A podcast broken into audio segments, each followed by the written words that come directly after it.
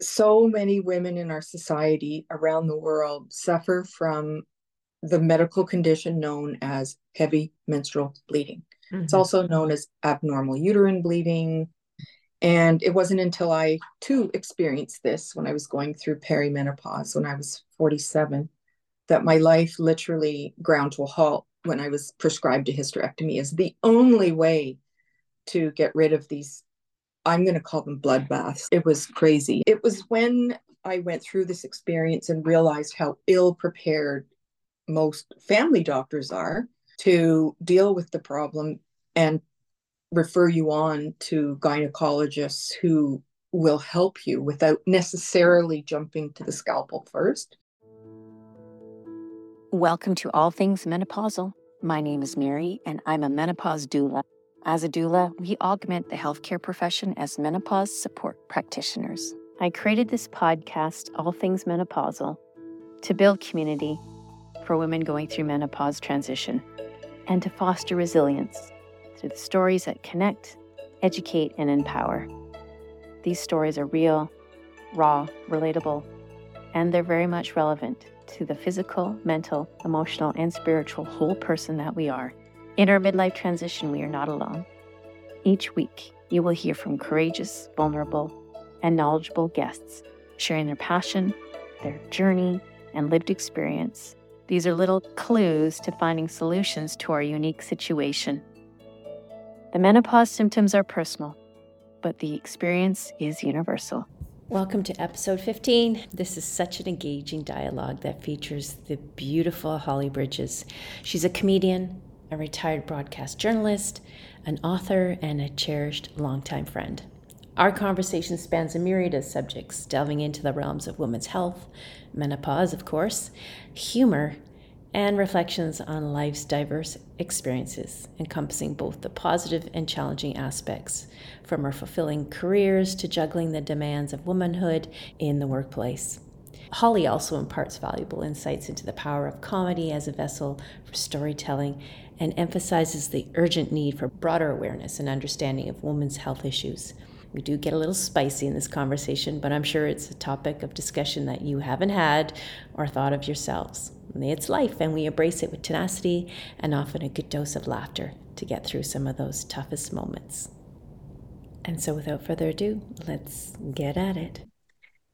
This is so so serendipitous, honestly, because we are we've been in touch with each other for so long, but never really sitting down to have a conversation, and certainly not one on Zoom. But our history, our past, the Air Force, it's our connection. And then, of course, I I worked for your amazing husband, Gaston, Gaston Cloutier. And yes, it, I have to say though, it's funny, we never time time reveals who we are as people and and where we are in relationships with other women i think. Yes. and we're always in facebook we live in that era where we have the luxury of social media just to keep tabs on oh that's interesting. I know holly's doing this and this friend is doing that. And then suddenly there's there's something and this is what's been happening with me. A name will pop up somebody that i haven't spoken to in so long and you included and i see something on their feed and i think what a wonderful story other women the world needs to hear this person's story i get that inkling i'm wiser now so i don't deny those little inklings i exactly. tap into them Good. and la voila we connected what maybe two weeks, 10 days ago. I know. And, and, we've known each other. We, we've known each other for probably 20 years plus. We met. I would say, yeah.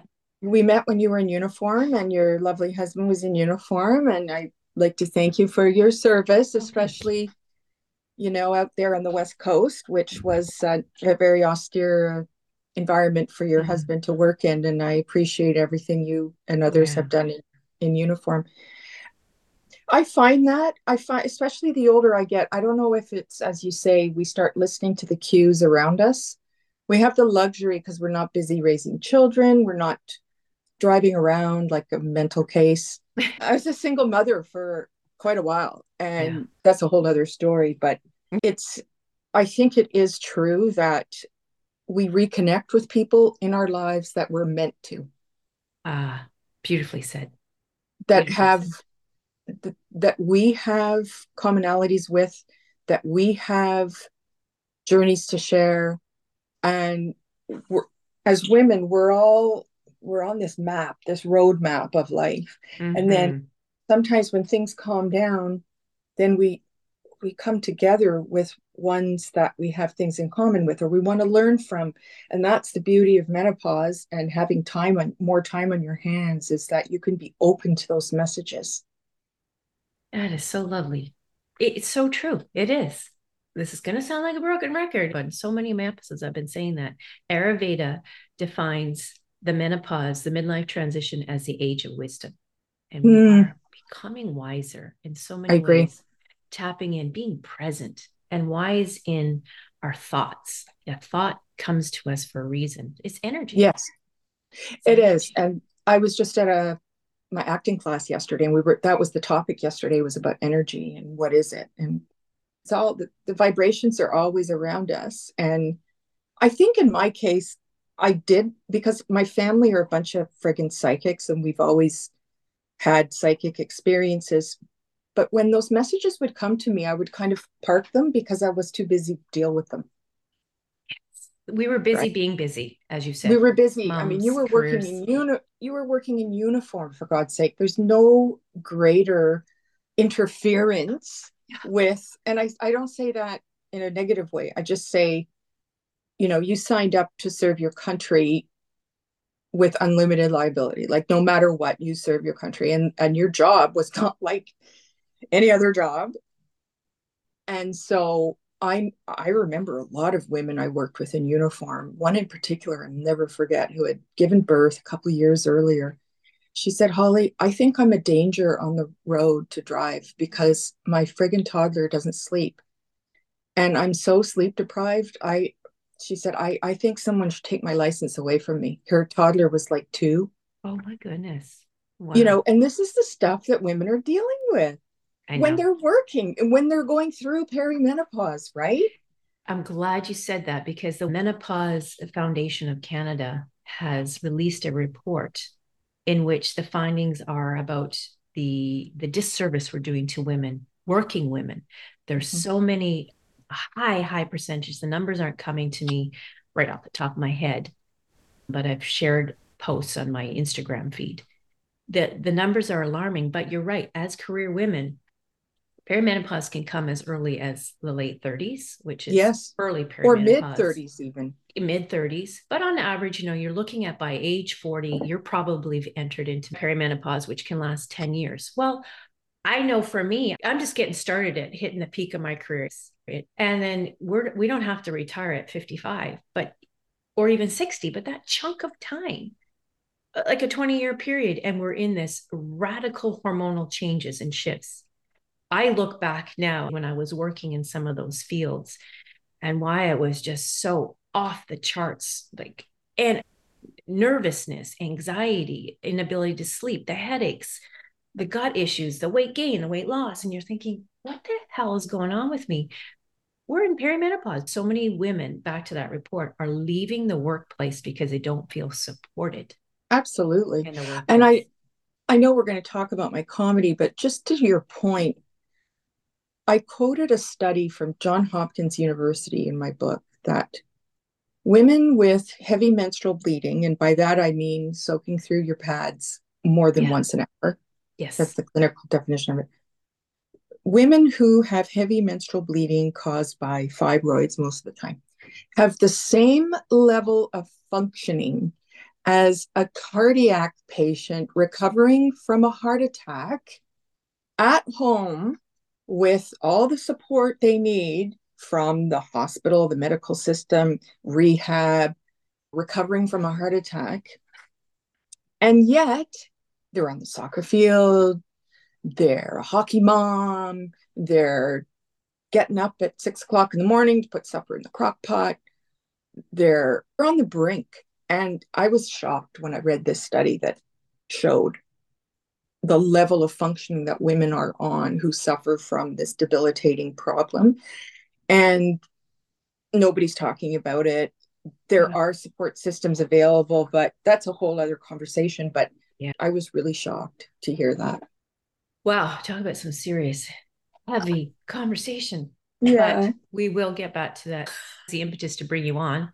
And I saw your your spiel. It's risque. it's very risque. It's very X-rated. I don't know if this if my my first foray into stand-up contains so much comedy, so many jokes about sex because I'm an amateur and that's the low-hanging fruit.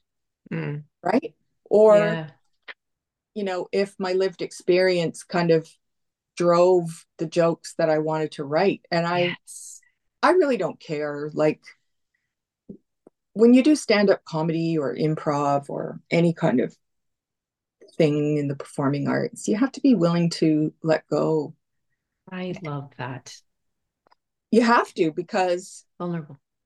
One of the biggest fears people have is public speaking. And I think I remember you took Toastmasters, didn't you? I did, as a matter of fact. Thank you. Gosh, you got an amazing memory. you were clearly out of the, the fog of war, the brain fog of menopause, if you can recall things like that. Because me, I don't know what I had for dinner yesterday. It's no, pathetic. I'm the same pathetic. way, but for some reason I remember that because I remember thinking it was awesome at the time. But I mean, what you say is true that the comedy was very risque and and also the average demographic these days at comedy clubs it's mostly millennials and gen z's. There aren't people my age your age going to comedy clubs. So i had one person come up to me afterwards and said oh my god my mother should see your act. Oh, yeah. right? You know it i love that too because us gen x women are not going to take this whole transition into midlife and the perimenopause lightly we're going to crack open this conversation and we're going to bring it to the forefront. And that's exactly what's happening. If you look at the leading women who are podcasting, they are Gen X women. They have something to say. We're not going to live our mother's menopause. And in fact, that is one of the podcasts that I love to listen to is Dr. Fiona Lovely, Not Your Mother's Menopause. Mm. How appropriate is that? I, I could have a lot of fun, poke a lot of fun at millennials I'm not going to do that though. They see the world in entirely different ways. But as a Gen Gen Z now, my daughter, that's my daughter's generation, and I feel it isn't not only my duty but it's my passion to be a trailblazer, so that she doesn't have to fear or feel the fear or anxiety that we have gone through with our menopause experience in the workplace with our families. I wanted to be able to lean in and say, well, "My mom went through this." Wow, she nice really rocked it. And I, so I see the podcast as almost love letters to my daughter 20 years nice. That's yeah. amazing because one of the things I beat myself up about all the time is how I didn't teach my daughters enough about resilience. Yeah. I I was really good at supporting them through some pretty awful times, but I forgot I tell them I say I I forgot to finish the sentence. I forgot to say yes, what's happening is shitty. These things are really crappy. And oh, by the way, you're going to be fine. Yeah. I got yeah. stuck. I got, and that's, I think, to do with my family background and my upbringing and whatnot. But I think what you're doing for your daughter and for others with your podcast is amazing because it's all about empowerment and information. Yes, information is power knowledge is power. Power is the difference between being told what to do with your body and your health and you deciding for yourself. Exactly. And when I decided to take that stand up comedy class in the yeah. summer, and the video that you saw was one of the videos was our graduation night. Okay. So we, we, we had to do the show as part of our class. I didn't set out to write jokes about being a menopausal woman about being a woman in her 60s, which is, by the way, a whole different set of problems and nightmares than it was in my 40s and 50s. But I didn't set out to do that. It just happened, okay. right? Okay. When you have the blank page in front of you and you start writing. And then I realized like, I do miss having my period, not heavy periods, because I was one of those people when I was younger that I actually enjoyed getting my period because it reminded me that I was fertile it yeah. it reminded me of the potential for being a mother yeah right but i do i miss having my period i miss ovulating because again that was my body's beautiful wonderful signal of life within that was potential mm-hmm. for being a mom, right? Because mm-hmm. I didn't mm-hmm. start my I didn't start my family till I was 34 and 37. Okay. Well, it's 34 for me too. There yeah. you go. Get the career going first and yeah, I'm a boomer. My parents were World War II veterans. So I, you know, that that was a whole other my mother's generation didn't talk about periods. I had very negative conditioning around sex. And she certainly didn't talk about her menopause. I can remember her opening the kitchen window a lot when she was cooking. She's passed away now, and I I have no idea what her menopause was like. For my mom too, born late 30s, and I'm at that point now where I wish I could pick up the phone and have that conversation and ask her, "Hey, mom, we never talked about this, but tell me a little bit about your experience, the good, the bad, the ugly." You, you kind of wish you had that opportunity. So exactly. Um, amazing. That's so comedy. Yeah. Oh, yes, yeah. Comedy. It's been very it's been almost a spiritual journey because I've loved comedy since I was I can remember in grade five coming home from school in the 60s and doing Carol Burnett skits for my friends that I'd seen the night before on the show and having them in stitches. And I used to make little radio shows in my bedroom with my girlfriend. We had these clunky old tape recorders and they we used to use whatever sound effects we had in our bedroom. And who knew I would go on to work in radio, but comedy's always been the great leveler for me because I did grow up in a pretty dysfunctional family, mental illness, mental health issues. And I now know both my parents had PTSD from the war, but we never knew. So Christmas Day was always the funniest day of the year because no one was fighting and we all just laughed. So when I was choosing post secondary education, I begged my parents to let me go to theater school. It was a choice between theater school and journalism. And my parents said, There's no way in hell you're going to theater school. There's no future in it, there's no jobs. So you're going to, into journalism but I always harbored this love of performing arts. And when I had my own show with CBC Radio, I would inject some comedic moments, but nothing like stand up. So, again, now 64 years old, you've got more years behind you than ahead of you. Mm-hmm. And I've lost both my parents. I lost a sister in a car accident. Oh, dear. And yeah, and it, I wish she was with me to grow old with me. Yeah. But she was, oh my God, my sister was hilarious. So, so when this opportunity came up, or it didn't even come up, I sought it out. I said, you know what? It's time for the bucket list. It's time, baby. And I don't give a shit if nobody laughs. I'm doing this for me. Right. And the first few weeks in the class, my jokes were terrible. They weren't funny at all. So, with the help of the instructor, who's a professional comedian, I was learning the craft of writing jokes. And there is a craft. You don't oh. just stand up there. There's different types of jokes, there's different types of humor, there's a way to deliver them. And the, the teacher would say, No, that doesn't fly. Okay. You know, that's pretty stupid. Don't do that. And you have to have a thick skin, which I do from working in broadcasting. I, I had my work ripped to shreds most of the time. So I'm very used to getting constructive feedback. So by the time I landed on my show on the sixth week, it was all about saggy boobs, dry vaginas, hot flashes, yeah. grasping to still have a sex life at 64. So the more fun you make, the more you realize that women will relate. Totally. And and it is a way of dealing with it. I never thought my body would look like this. I never thought that I would never have a dry vagina. I thought I would be lubed up for life. I thought I thought my face would be beautiful and perfect forever. I looked at a photo the other day of my daughter when she was newborn and I thought, oh, how beautiful my hands and my arms were. Why do we fear yeah. these things? Well, and that's the thing doing comedy in front of a group of people who are in their 20s and early 30s.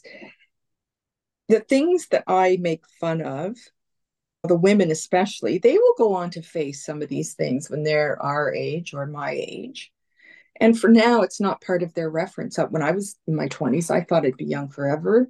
I never thought I would age. And I don't even care though, because if it resonates with them just on a purely comedic, humorous level, that's fine. And if they go home and tell their moms, then maybe their moms might be looking for something to listen to because comedy and humor is a huge offset for the shit we have to deal with in life. Yes. Right. And it, it opens up conversation. And this is one of the key roles of the menopause doula is that we're there to hold space. I show yeah. up where you're at. We show up where each other's at. And we just have those conversations we hold space. And in that, that tender, compassionate presence, we create meaningful conversations so that we don't have to feel alone. And that is the first step in feeling empowered. One, I'm not alone. Two, although these symptoms are very personal and how I'm feeling about them is very personal, it's universal. It is. Just to have those conversations. I want to get to that actually too, because you spoke earlier as we connected about women's circle, and that's those opportunities to create that space for each other. Um, mm-hmm. There's so much to unpack with the comedy, though. I do want to, I want to learn just a, can you give our listeners a little snippet of how to write for comedy? Like if I were to throw a subject out at you, could you talk us through how you prepare a little monologue? Oh, I'd have to get my notes up. I'd have to get my notes up. But basically, uh, I mean, look at Amy Schumer, right? She talks about before mm-hmm. she got married and had a kid, her whole shtick was about sex. So I think the number one rule of thumb is to write about what you know and avoid storytelling. I'm still challenged with that because so much of the comedy I see is people telling stories. So I'm a bit conflicted about that. You know, guy walks into a bar, that kind of thing, that kind of comedy is, is out of date. So write about what you know. Also put yourself in the center of, of the joke. It's okay to make fun of ourselves, not others. Like the Rodney Dangerfield style of comedy or Don Rickles, that's out the window. We can't make fun of the other anymore. I did tell one joke that perhaps bordered on making fun of someone else. And it had to do with my first boyfriend. I, I won't share it now. You'd have to see it in the video because I might get in trouble for it. Okay, I'm going to link that video in the show notes. Everybody wants what? What? You got captivated. I can tell I can tell you the joke and you decide whether to leave it in. So we haven't talked about this, but I have a service dog. That's another revelation I came to is a few years ago is that my my anxiety was getting quite bad and I, I was diagnosed with PTSD for a number of different reasons. Wow. So I thought PTSD, I'll get a service dog and it's been wonderful. So I decided to incorporate her into the act and bring her up on bring her on stage with me. She's not the best behaved dog, but she's a bit of a renegade. But anyway, I get to kind of the end of my shtick and I said, I grew up in a Jewish enclave in Toronto. Fabulous experience. Learn like some of my best friends really are Jewish. but then I said, you know, I, I saw my first circumcised penis as a teenager. And uh, that's another reason I have a service dog, is because the flashbacks are killing me. so that kind of borderlines on making fun. One of the rules of thumb of comedy is it has to be real. It has to be based from your experience. You have to be at the center of your jokes. It's and the storytelling. It is the storytelling, but I, as again, again, when I first started writing the jokes, I was really going on and on and on. So when I also learned to use my old broadcast writing style, which is writing in sentence fragments instead of saying, I read a survey the other day. Like this is this is actually no shit. In my in my second performance, I learned about a uh, frogs in Europe that have figured out a way to play dead rather than having sex. And I said, wouldn't that be amazing if women could learn how to do that too? So, so I and yeah, I tried that at home the other night. My husband rolled me over. Turned out I wasn't dead. I was just bored. But it's true. That study's true, though. These friggin' frogs in Europe, you can Google it, and there's video of these frogs just like pretending to be dead so the men would leave. so, anyway, sentence fragments. Instead of like, keep it short, keep it okay. brief, get to the point. point, and there there are about three or four different types of jokes, and I'm not advanced enough to quote them off the top of my head, but they're always the ones where the surprise punchline comes at the end. Like I told a joke about trying to have sex when you have a service dog. And so I said, you know, this dog is trained to follow me everywhere I go, even into the bedroom. So there my husband and I are. We're, you know, we're trying to go at it. And there's Harlow. She's right beside us. And then it starts the panting, the licking, the begging. And that's just my husband. right?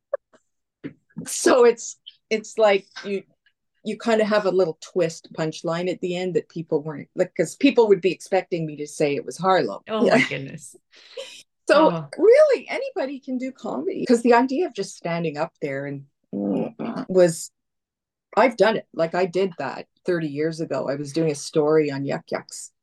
And so I as part of my story I I did a amateur thing. And but I didn't know what I was doing. But taking classes is wonderful and people people can look if they're listening to this anywhere in North America or even around the world I'm sure you have a local Yuk Yuk's or a local comedy club absolutely that, that provides classes of course right Yuk Yuk's in in Canada they have uh, classes I took my class at a place called Absolute Comedy in Ottawa with a very experienced comedian I'm sure you could even take them online. I know that, are you familiar with that thing called Masterclass where they get these famous people? So there's even one on there that is about stand up comedy. You know, Holly, you've got so much to offer your broadcast journalism experience, your writing experience. You could offer the digital course yourself. You could create yourself and offer it through Kajabi or Searchy or one of those. The Menopause Women's Guide to Shtick. How to laugh your way through menopause or something like that. Just, but you teaching women to. how not only maybe to embrace it through a humorous standpoint, maybe teaching women how to do comedy on aging. That's a very act- it's a very interesting idea because you can even use comedy in your day to day life. Like during this interview, I had a hot flash so I was like, here's my fan that I have to put on. Every woman needs one of these USB fans. I want the listeners, because you can't see this, I want the listeners to know that's a fan. That's not the motor of any other accoutrement. Well, we haven't even talked about that, but good, good, not really good friends, but I know the people in Ottawa who invented the world's best-selling vibrator called the We-Vibe. And yeah, that that's a whole other I could probably do a whole routine just on vibrators, right? Well, we look forward to that. We you you there you go. You should. You need to. But to make it real and personable, you know what that means. You have to take a small investment into well, vibe, vibe, you know what, for an aging woman in her 60s that finds vaginal sex, I'll be quite honest and brutally honest with you. Vaginal sex at a certain age is painful. Mm-hmm. And I've had some physiotherapy for it and and it's all about hormones and stuff. And but clitoral stimulation is where it's at. Not to mention your partner, because men have a whole other series of problems when they're in their 60s, 70s that we have to be mindful and and sensitive to. Yes. I'm glad you made that point because there tends to be a hyper focus on what's happening with our bodies, but uh, that relationship piece when we go through menopause and the support of our spouse, it can make or break our the experience. And I'm grateful, you're grateful. We both have very loving and supportive husbands, but they're going, they have gone or going through things as well. You mentioned earlier in our podcast for our service, and, and Gavin's service was in search and rescue, so he he has PTSD. Mm. And as we're experiencing the menopause, it's the time of the great reveal. Well, the menopause, if you will, is got to be the same thing. Absolutely. The things that we didn't resolve will come up. And especially when we're clinging on to that youthfulness, but we see this transition and we're clawing to hang on to our youth. And that youth and I, is also the vitality and the importance, the role that we used to play in our exactly. in our lives, in our career. Well, what I'm learning, and I and sure we could talk forever, but what my husband and I are trying to do these days is redefine intimacy. And sometimes it's sex, sometimes it's making a point of grabbing each other in the kitchen and just hugging the shit out of each other. Or I don't know about you, but my neck has always been an erogenous zone for me. So if my husband kisses me goodnight, I jokingly pull my shirt down and I make him go at it on my neck. Physical touch is my love language. So for me, intimacy is about physically touching each other. And how old are you, Mary? Do you mind if I ask? No, I have no problem telling the world that I'm 54. Okay. 54. So, yeah, 54, 64, my husband 72. It is it is different and it's it's a journey and mm-hmm. I think if I had a message for women whether it's perimenopause, menopause, dealing with a husband that's dealing with things is and I struggle with this is try not to compare yourself with any societal standard of what it means to be beautiful, what it means to be sensual, what it means to be creative and having a good life. Cuz we live in an we live in an era where everybody's posting stuff, right? Challenging for all generations, the, actually. Yeah. And the work you're doing with women and the Ayurveda I don't know a lot about it, but what I do know is it's a very accepting, compassionate, inclusive type of health. And this is what we need in our law. Everybody, whether you're 20 or 70 or whatever, we all need to be loved. Beautifully right? said. When I get up there on the stage and do my comedy, it's a yearning it's a message asking for acceptance because comedy is based in pain. Everybody knows that. Comedy, some of the best comedy has come out of pain. We've seen it from some of our famous comedians, Robin Williams, for example. Who Absolutely. would have known? Yeah, he, Absolutely. Jim Carrey. Jim Carrey. Yes. Just gave up comedy to focus on his painting. I love that. So, you know, my husband tends to use comedy for a lot, as you well know. I know. So I'm wondering what kind of what kind of pain points is he suffering from? But you know what though? And I can only imagine his PTSD and his struggle and I I send him all my love for that because the work that he did people need to know more about what these guys have done. But there is humor in it. Look at Gavin used humor his whole career. Mm-hmm. I know another search and rescue technician who was also just diagnosed with PTSD. One of the funniest people I've ever met. Yeah, comedy's all about pain points and it's all about spinning your spinning your pain in a way that invites people in to your world, right? Yeah, that's so true. Comedy will always be that beautiful invitation to make it real, raw, relatable. But once that door o- is open, that's the time to turn on the compassion button and really hold Abs- the space. Oh, absolutely. One of my other bucket list things, having given my father what I call a good death, I had a very challenged relationship with my father my whole life. Mm. I was the only one with him when he died, and I yeah. chose mindfully to give him a good death. One of my buck- other bucket list things is I'd like to become a hospice volunteer. Oh. And I'd like to I'd like to help people pass that maybe don't have anybody. Because I was alone with my dad and I it was a very sacred moment and I would like to give that to others. Maybe with the odd joke too, you never know. Yeah, exactly. Right? Just to, to send them on their way with this big, huge grin on their face or a, a laugh in their belly. Yes, because you I'm a big believer in Buddha. Passion's everything. Yeah, yeah. Right? That's right. To be present completely wholly present and with somebody who's just in that last moments reflecting on yeah. the years of their lives. That's that's really and compassion beautiful. compassion thank you. Compassion works all year long all stages of life and women you asked me about the book I was reading. I haven't started yet. Radical Self Love. Sometimes women, it's the hardest to be compassionate with ourselves. I'm glad you opened that up because I always like to ask my guests what is on their bookshelf, their bedside table these days. There's something that was their favorite read, and you mentioned Radical Self Love. Tell us some more. Well, I haven't actually started it yet. It was recommended in a book club, but the reason I was drawn to it is because I have struggled all my life with my weight, with body issues, and I've used food as a way to comfort myself. Mm-hmm. And carbs, especially, is a form of self love for me. But as a 64 year old woman with joint problems, I'm very healthy. I have my genes are great, but I struggle with joint and mobility issues.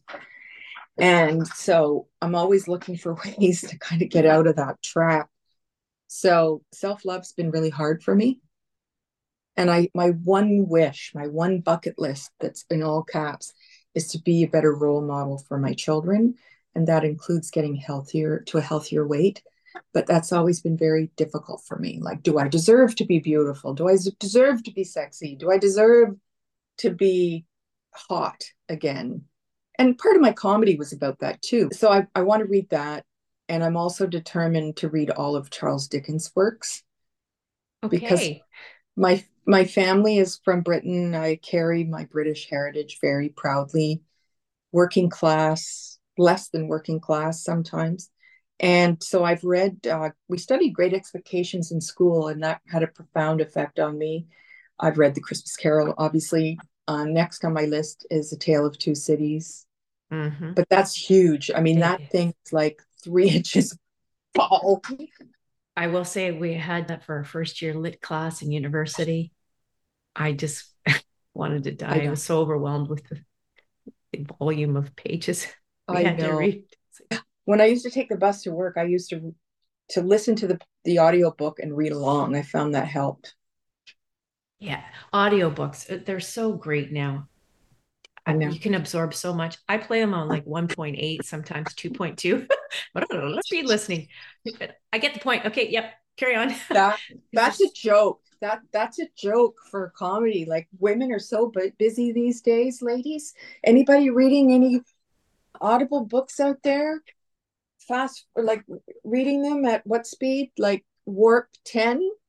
Ah, it was a, it was a story of good times. It was a story of bad times. There, Charles Dickens. You can finish the book in one day. You can. But wait, literally. there's more. It was so quite funny is that if I've had an audio book or even a, a, podcast on, and I will play them at super fast speed because my drive to work, thank goodness in the Comox Valley is like maybe 15 minutes. Okay. I'm lucky that way. It's like I have 25 minute episode listen in 15. I do the math. Okay. That means 1.6. But you sometimes good. I will have it super fast. And my, you know, when you get into the car again and it, it your phone will pick up Spotify, whatever you had last. Yeah. And I will start the car. And if if Gavin's with me and it's going really super fast, like stop, it's fucking with my head, my PTSD. Like I can't, how do you do that? It's messing with my brain. So one night we were watching, we like to watch YouTube videos of the next city, town, country we're going to go visit. Oh, nice. And we were watching it with my daughter and her boyfriend. And we were checking out Italy because we all have a, family planned trip to go to a wedding in Italy next September. Nice. And so he, I mean, the, the host, he was really good explaining about, about the, uh, the Amalfi Coast. It's mm. like, oh God, he's really dragging on. So for shits and giggles, I hit it on level two, YouTube. And he starts talking spaghetti. my about jumps right out of the, the chair. That was the funniest part is his reaction and the oh, rest yeah. of us were just bleeding on the floor. Just that like this is, like, hilarious. that's the the adhd or guide to watching youtube and listening to it, audiobooks for the for the woman that has no time. Oh yeah. right? Oh i love that. That's that's efficient. Like for you to actually do that that's very efficient. You can't get it it's I'm just constantly absorbing information. There's not there's not enough time in my day in life to absorb the information, but I take in as much as I can. And I want I think this is a lovely segue to talk about. Take it away, Holly. Thank you. So yeah, so I've written a book. I've, I've I self-published a book in 2012. I've renamed it a few times. The most recent name of it is Flow Fighter: How I Kicked My Fibroids and Heavy Periods to the Curb. The original title was The Unhysterectomy Solving Your Painful Heavy Periods Without Major Surgery. I changed the title because I felt it wasn't inclusive of women that had chosen a hysterectomy as their preferred surgery or method for dealing with heavy periods. So many women in our society around the world suffer from the medical condition known as heavy menstrual bleeding. Mm-hmm. It's also known as abnormal uterine bleeding. And it wasn't until I too experienced this when I was going through perimenopause when I was 47 that my life literally ground to a halt when I was prescribed a hysterectomy as the only way to get rid of these i'm going to call them bloodbaths it was crazy and someone i quote in the most recent version of the book who went on to have a hysterectomy. She used to have to sit in the bathtub for hours um, at her worst because the blood was gushing out so badly. She almost died a few times. She had to have emergency blood transfusions. And this is a woman who was raising children and working. It was when I went through this experience and realized how ill prepared most family doctors are to deal with the problem and refer you on to gynecologists who will help you without necessarily jumping to the scalpel first. My medical advisor, Dr. Sony Singh, he's doing same day hysterectomies now, wow. where you were you're released from the hospital the same day and you go back to work within a couple of days and not your mother's hysterectomy where you you're off it's like having a c-section. So i became so incensed that my journalist brain went into overdrive and i started in, initially it was to find a doctor who could help me with without necessarily a hysterectomy. Turned out it was dr singh. He was my surgeon so he mm-hmm. partnered with me.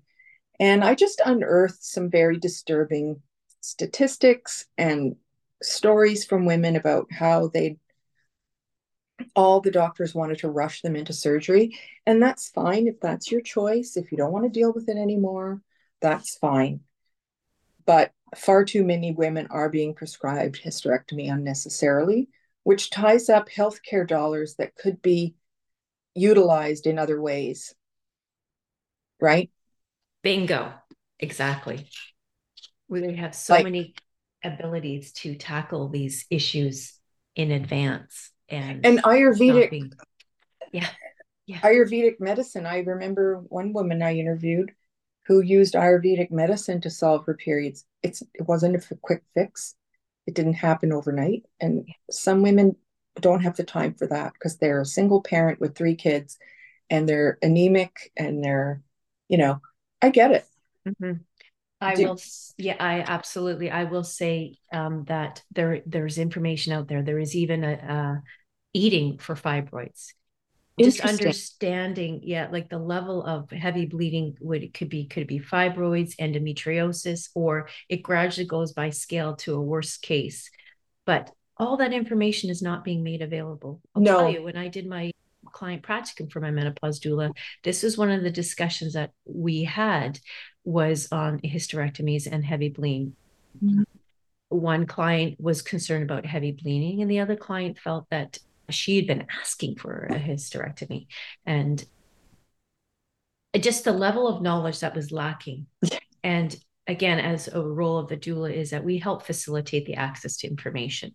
Right. And we, again, going back to empower you with the knowledge. And I realized that the knowledge wasn't being provided to them because no. we have a healthcare system that is, for lack of better terminology, but um, overtaxed, understaffed, and lacking even right down to the medical schooling and education. Right. Lacking the information, the training in women's health.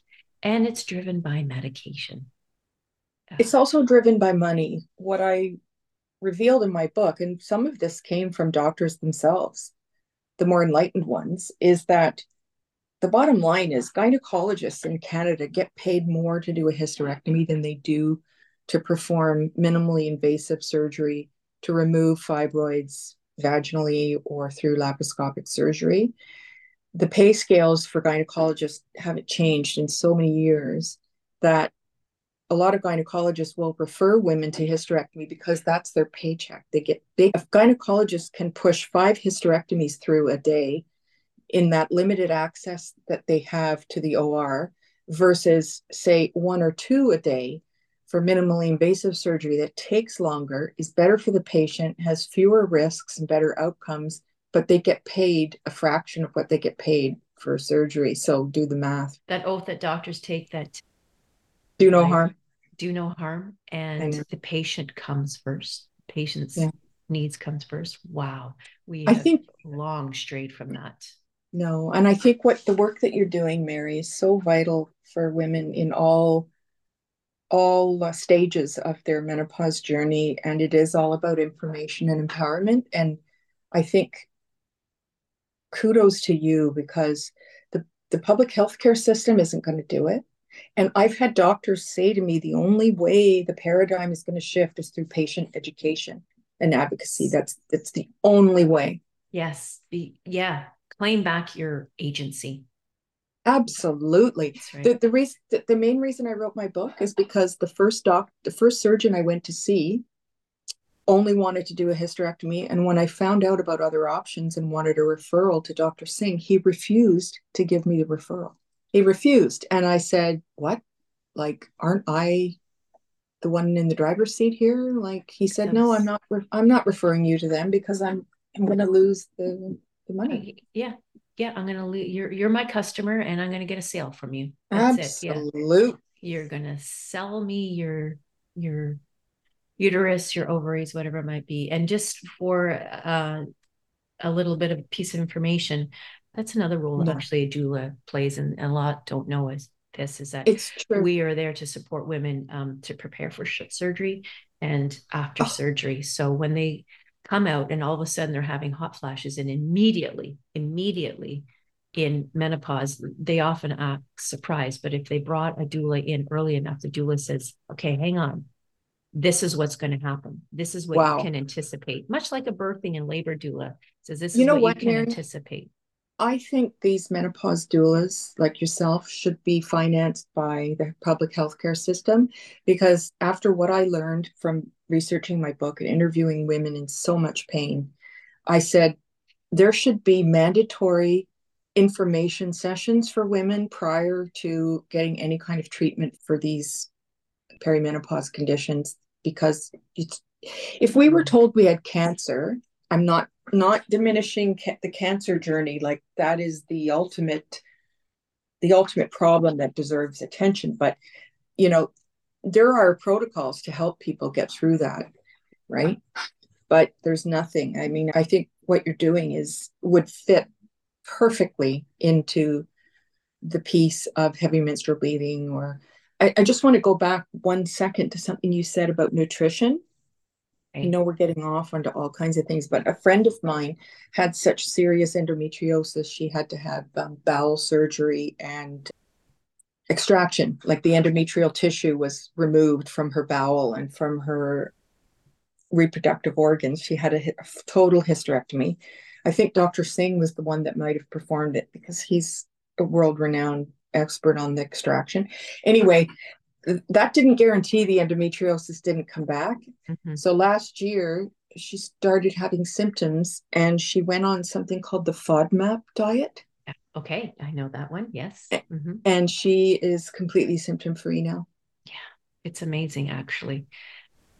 Our food, food is medicine. We've heard it oh. before. Oh, What's on the end yeah. of the fork is probably more advantageous or or dangerous to your health than what you're going to find in the pill format and the yeah. synthetic um, substance. Um, I will put in the show notes some great resources that I like to turn to when it comes to understanding nutrition. That is a, in itself a whole different topic, like you said, just how to eat, even eating for menopause, and why we need mm-hmm. to curb the simple carbohydrates and up our proteins. Yes, our proteins for sure are available in, in vegetable format too. If you're if you're vegan, vegetarian, you don't mm-hmm. have to get animal sourced proteins. But the body's breakdown, or as we lose muscle, particularly huge muscle loss, starts the greatest time is at age 40. Wow. Bone density loss, just the role that the different foods play on our gut microbiome and the blood brain barrier so much to unpack. Mm. uh, this fascinates me. I went through my own journey. That's my pain point is gut health mm. and being told at age 46 that i needed to be on antidepressants because i was in menopause or perimenopause and the doctor a local he's not my doctor but he was filling in for my doctor young fellow said well my mom was about that age when she went on antidepressants so i think that's what you need too. And i told him basically to go frap himself mm. and I was very forthright. And I, but I had that tenacity to speak out and advocate for myself. Well, it turned out I had a twisted mesentery, which is the the skin, the lining of the um, abdomen, or the it's the skin between the abdomen and the bowel. It it twists and it twists over time for a number of reasons. Poor diet, stress, stress being number one. And it, I finally went to, in the grace of God, I guess, a number of, of circumstances led me to get a colonoscopy. We only found a polyp, so it was good. But there was a history in my birth family side that there was a colon cancer. So I keep following up. But I talked to my doctor a lot, and she knows I'm what I'm doing now, but she knew that I was all about the natural, the natural approach to health. So when I said this gut pain is not going away. There's something serious. And I went a number of months barely eating solid foods. Oh my God. We finally said, let's get you in for some for, for some more tests. And the tests came back. It, the results p- came back showing that twist. So we looked it up. I spoke with the uh, the doctor who did the colonoscopy and he said, yes, it's a real thing. Whatever you're doing to manage it, keep it up. And what do I do to manage it? My diet and still and moving meditation, which is yoga uh, and meditation, and finding mindfulness practices because mm. your thoughts control everything. Their energy too, like we mentioned earlier on about energy. There's yeah. energy in everything, and even our thoughts. And I knew I had to get out of my my high cortisol level, that high sympathetic nervous drive, which of course was conditioned into me being in the military, and you're yeah. always on the go. yeah. yeah I was vibrating at the frequency of the pager. Seriously, because oh. I could not find stillness. And that carried on, you know, that high stress lifestyle we live in menopause, that of course itself is a stress to the body. So, yeah. And uh, I mean, ultimately, that's why I left my career at CBC in broadcasting, was because back in the 90s, nobody was talking about any of this. And I was in so much emotional pain from being so stressed from deadlines, the only way out I could think of was to resign oh. because they didn't have leaves of absence. They didn't have antidepressants. They didn't have, that was even before the first antidepressants came out. The only way out I could think of was to just quit. And so I, you know, I gave up a fabulous career because of what you're just saying is just living on cortisol and again and that's the whole point about what i mentioned earlier with the this report that came out from the menopause foundation canada and i'll put that in the show notes so please mm-hmm. women listeners go and check out that report it's mm-hmm. just the beginning we're just scratching the surface of a very deep and timely topic that has to be unpacked now and that is supporting women in the workplace like so many women at the peak of their career ready to take on those big crucial roles at the top of their you know executive careers or you know their own businesses and suddenly have to walk away from it because they don't feel supported. That's got to change. If i were if i were to make a mark in, in this world it would be those two things to support women in the workplace and to really uncover the mistruths about the misogyny around women's health menopause ageism. Yeah i agree I how wonderful. I wish that there'd been someone like you and others around when I was contemplating leaving the best job I ever had. You yeah, know, don't, don't want to. I mean, that. that led me down different paths, and I met you. but you know, everything happens for a reason, I guess. But but this is to to bring it full circle around to the comedy the comedy is getting me in touch with the performative side of myself that I walked away from over 30 years ago. Being back in front of the microphone, in front of a crowd, is my happy place and it's bringing me back home. Back home. Oh my gosh. I'm i'm literally getting goosebumps. Aw, well you're bringing it out of me. You're uh... giving ah. When i did interviews we were so anal it was like so uh, five minutes in and out but this is a i've never experienced such a far reaching far you know so many different tentacles conversation and i love it that's wonderful. And I love that the fact that I could have you share your journey, your story, and your book. I think it's time to really, you know, they say podcasting is the most intimate form of public relations. Yes. And we've intimately talked about so many topics. We We're going to get your book on our show notes.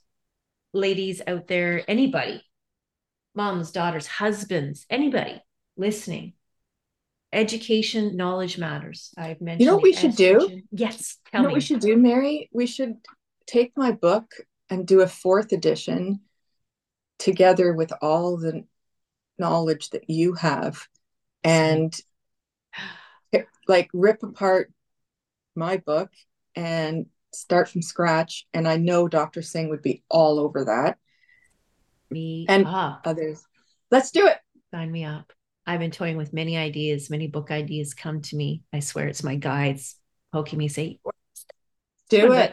I got, but when you offered that up, I'm, ooh, oh, you know, I'll send you a, communication. I'll send, limit i'll send you a copy of my book and you can probably see areas where you can just insert your expertise. It would be ah. very, it would be very easy my expertise is literally curating the information of other experts out there in the field as a science communications for mm. most of my life getting into mm. you know the life sciences and bioinnovation with some of the clients i worked with i love taking that complex information and unpacking it into those bite-sized chunks so people can relate to it much like you do to make those stories relatable through comedy humor is the gateway to the soul and it is wake up and pay attention Yes.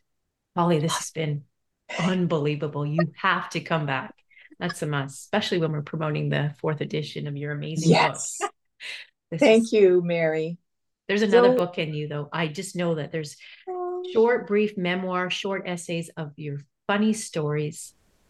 I, I think that you can almost do a, a rendition of what Laura Belgrade, tough author of Tough Titties. I I can I can see you do something similar, but no. Yeah, I yeah that that you know had had a psychic tell me once I was going to write five books, so that could be the fifth, right? We said it before. Don't discard those inklings when they're right. talking to us. We're wise enough now to pay attention. Well, Mary, I want to congratulate you for what you're doing and to thank, thank you, you and bless you with all my heart and hugs and good wishes for taking your message to the highest level and beyond and i'll do whatever i can to help promote it and you know it's such important work and we need to to help those women and be like you said be role models for the future generations. Beautiful. Beautiful. Such a great conversation with holly. So many topics we unpacked together in our conversation. But here are my biggest takeaways. Number one, the importance of opening up conversations about menopause and women's health is the beginning steps to breaking the silence and the stigma. We talk so much about trauma informed societies these days, but there needs to be a shift toward nurturing menopause informed communities. Number two, comedy is an incredible outlet for addressing sensitive and serious topics about aging and menopause. But more importantly, comedy is also a form of storytelling, and stories create connection. It's one effective way to initiate those difficult conversations that all women should be having. Number three, we live in a time where there is greater advocacy for female health, and this conversation strongly enforces the importance of empowerment through knowledge when seeking personalized medical treatments. Through the power of social media, speaking out, and having conversation, women are becoming more aware, better informed than the generations before us, and we are slowly gaining more control over our medical choices. Working with a menopause doula is one step toward gaining agency over one's body, over one's health. Number four, Heavy menstrual bleeding is an important health concern which brings a host of societal problems along with it. There are a number of medical reasons for its cause, but it should never be left unchecked. Always seek proper medical attention and consult with a healthcare professional in the field of women's health. Get educated, know your options, and be empowered to make your own health decisions. And number five, books. Three great books discussed in this episode. The first, Radical Self Love How to Ignite Your Light Through Creativity by Jessica Hughes and Christy Whitman. And number two, Charles Dickens' A Tale of Two Cities. And number three, more importantly, Holly's self published book, Flow Fighter How I Kicked My Fibroids and Heavy Periods to the Curb. Co authored with Dr. Sony Singh. A book Holly states is a gal's new BFFF, best female fibroid friend. And you can find all those links to these books in the show notes. If you are contemplating a hysterectomy, I encourage you to work closely with your doctor understand the pros and cons, and do your research in advance. I also created a hysterectomy checklist as a support guide for women who do opt for the surgery. Follow the link, it's in the show notes to download your free guide. You can find Holly on Instagram at hollybridges23, on TikTok at hollybridges51, and on YouTube, hollybridges2241, where you can watch clips from her comedy routine.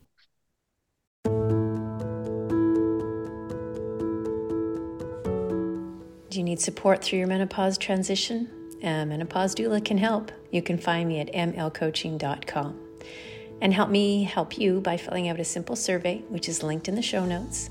Your input is greatly valued and will help in the design and creation of tools, courses, and other resources for my upcoming one on one and group coaching programs. Take the survey, it's linked in the show notes like, follow, share, subscribe. And if you are enjoying this podcast, I would love to hear from you.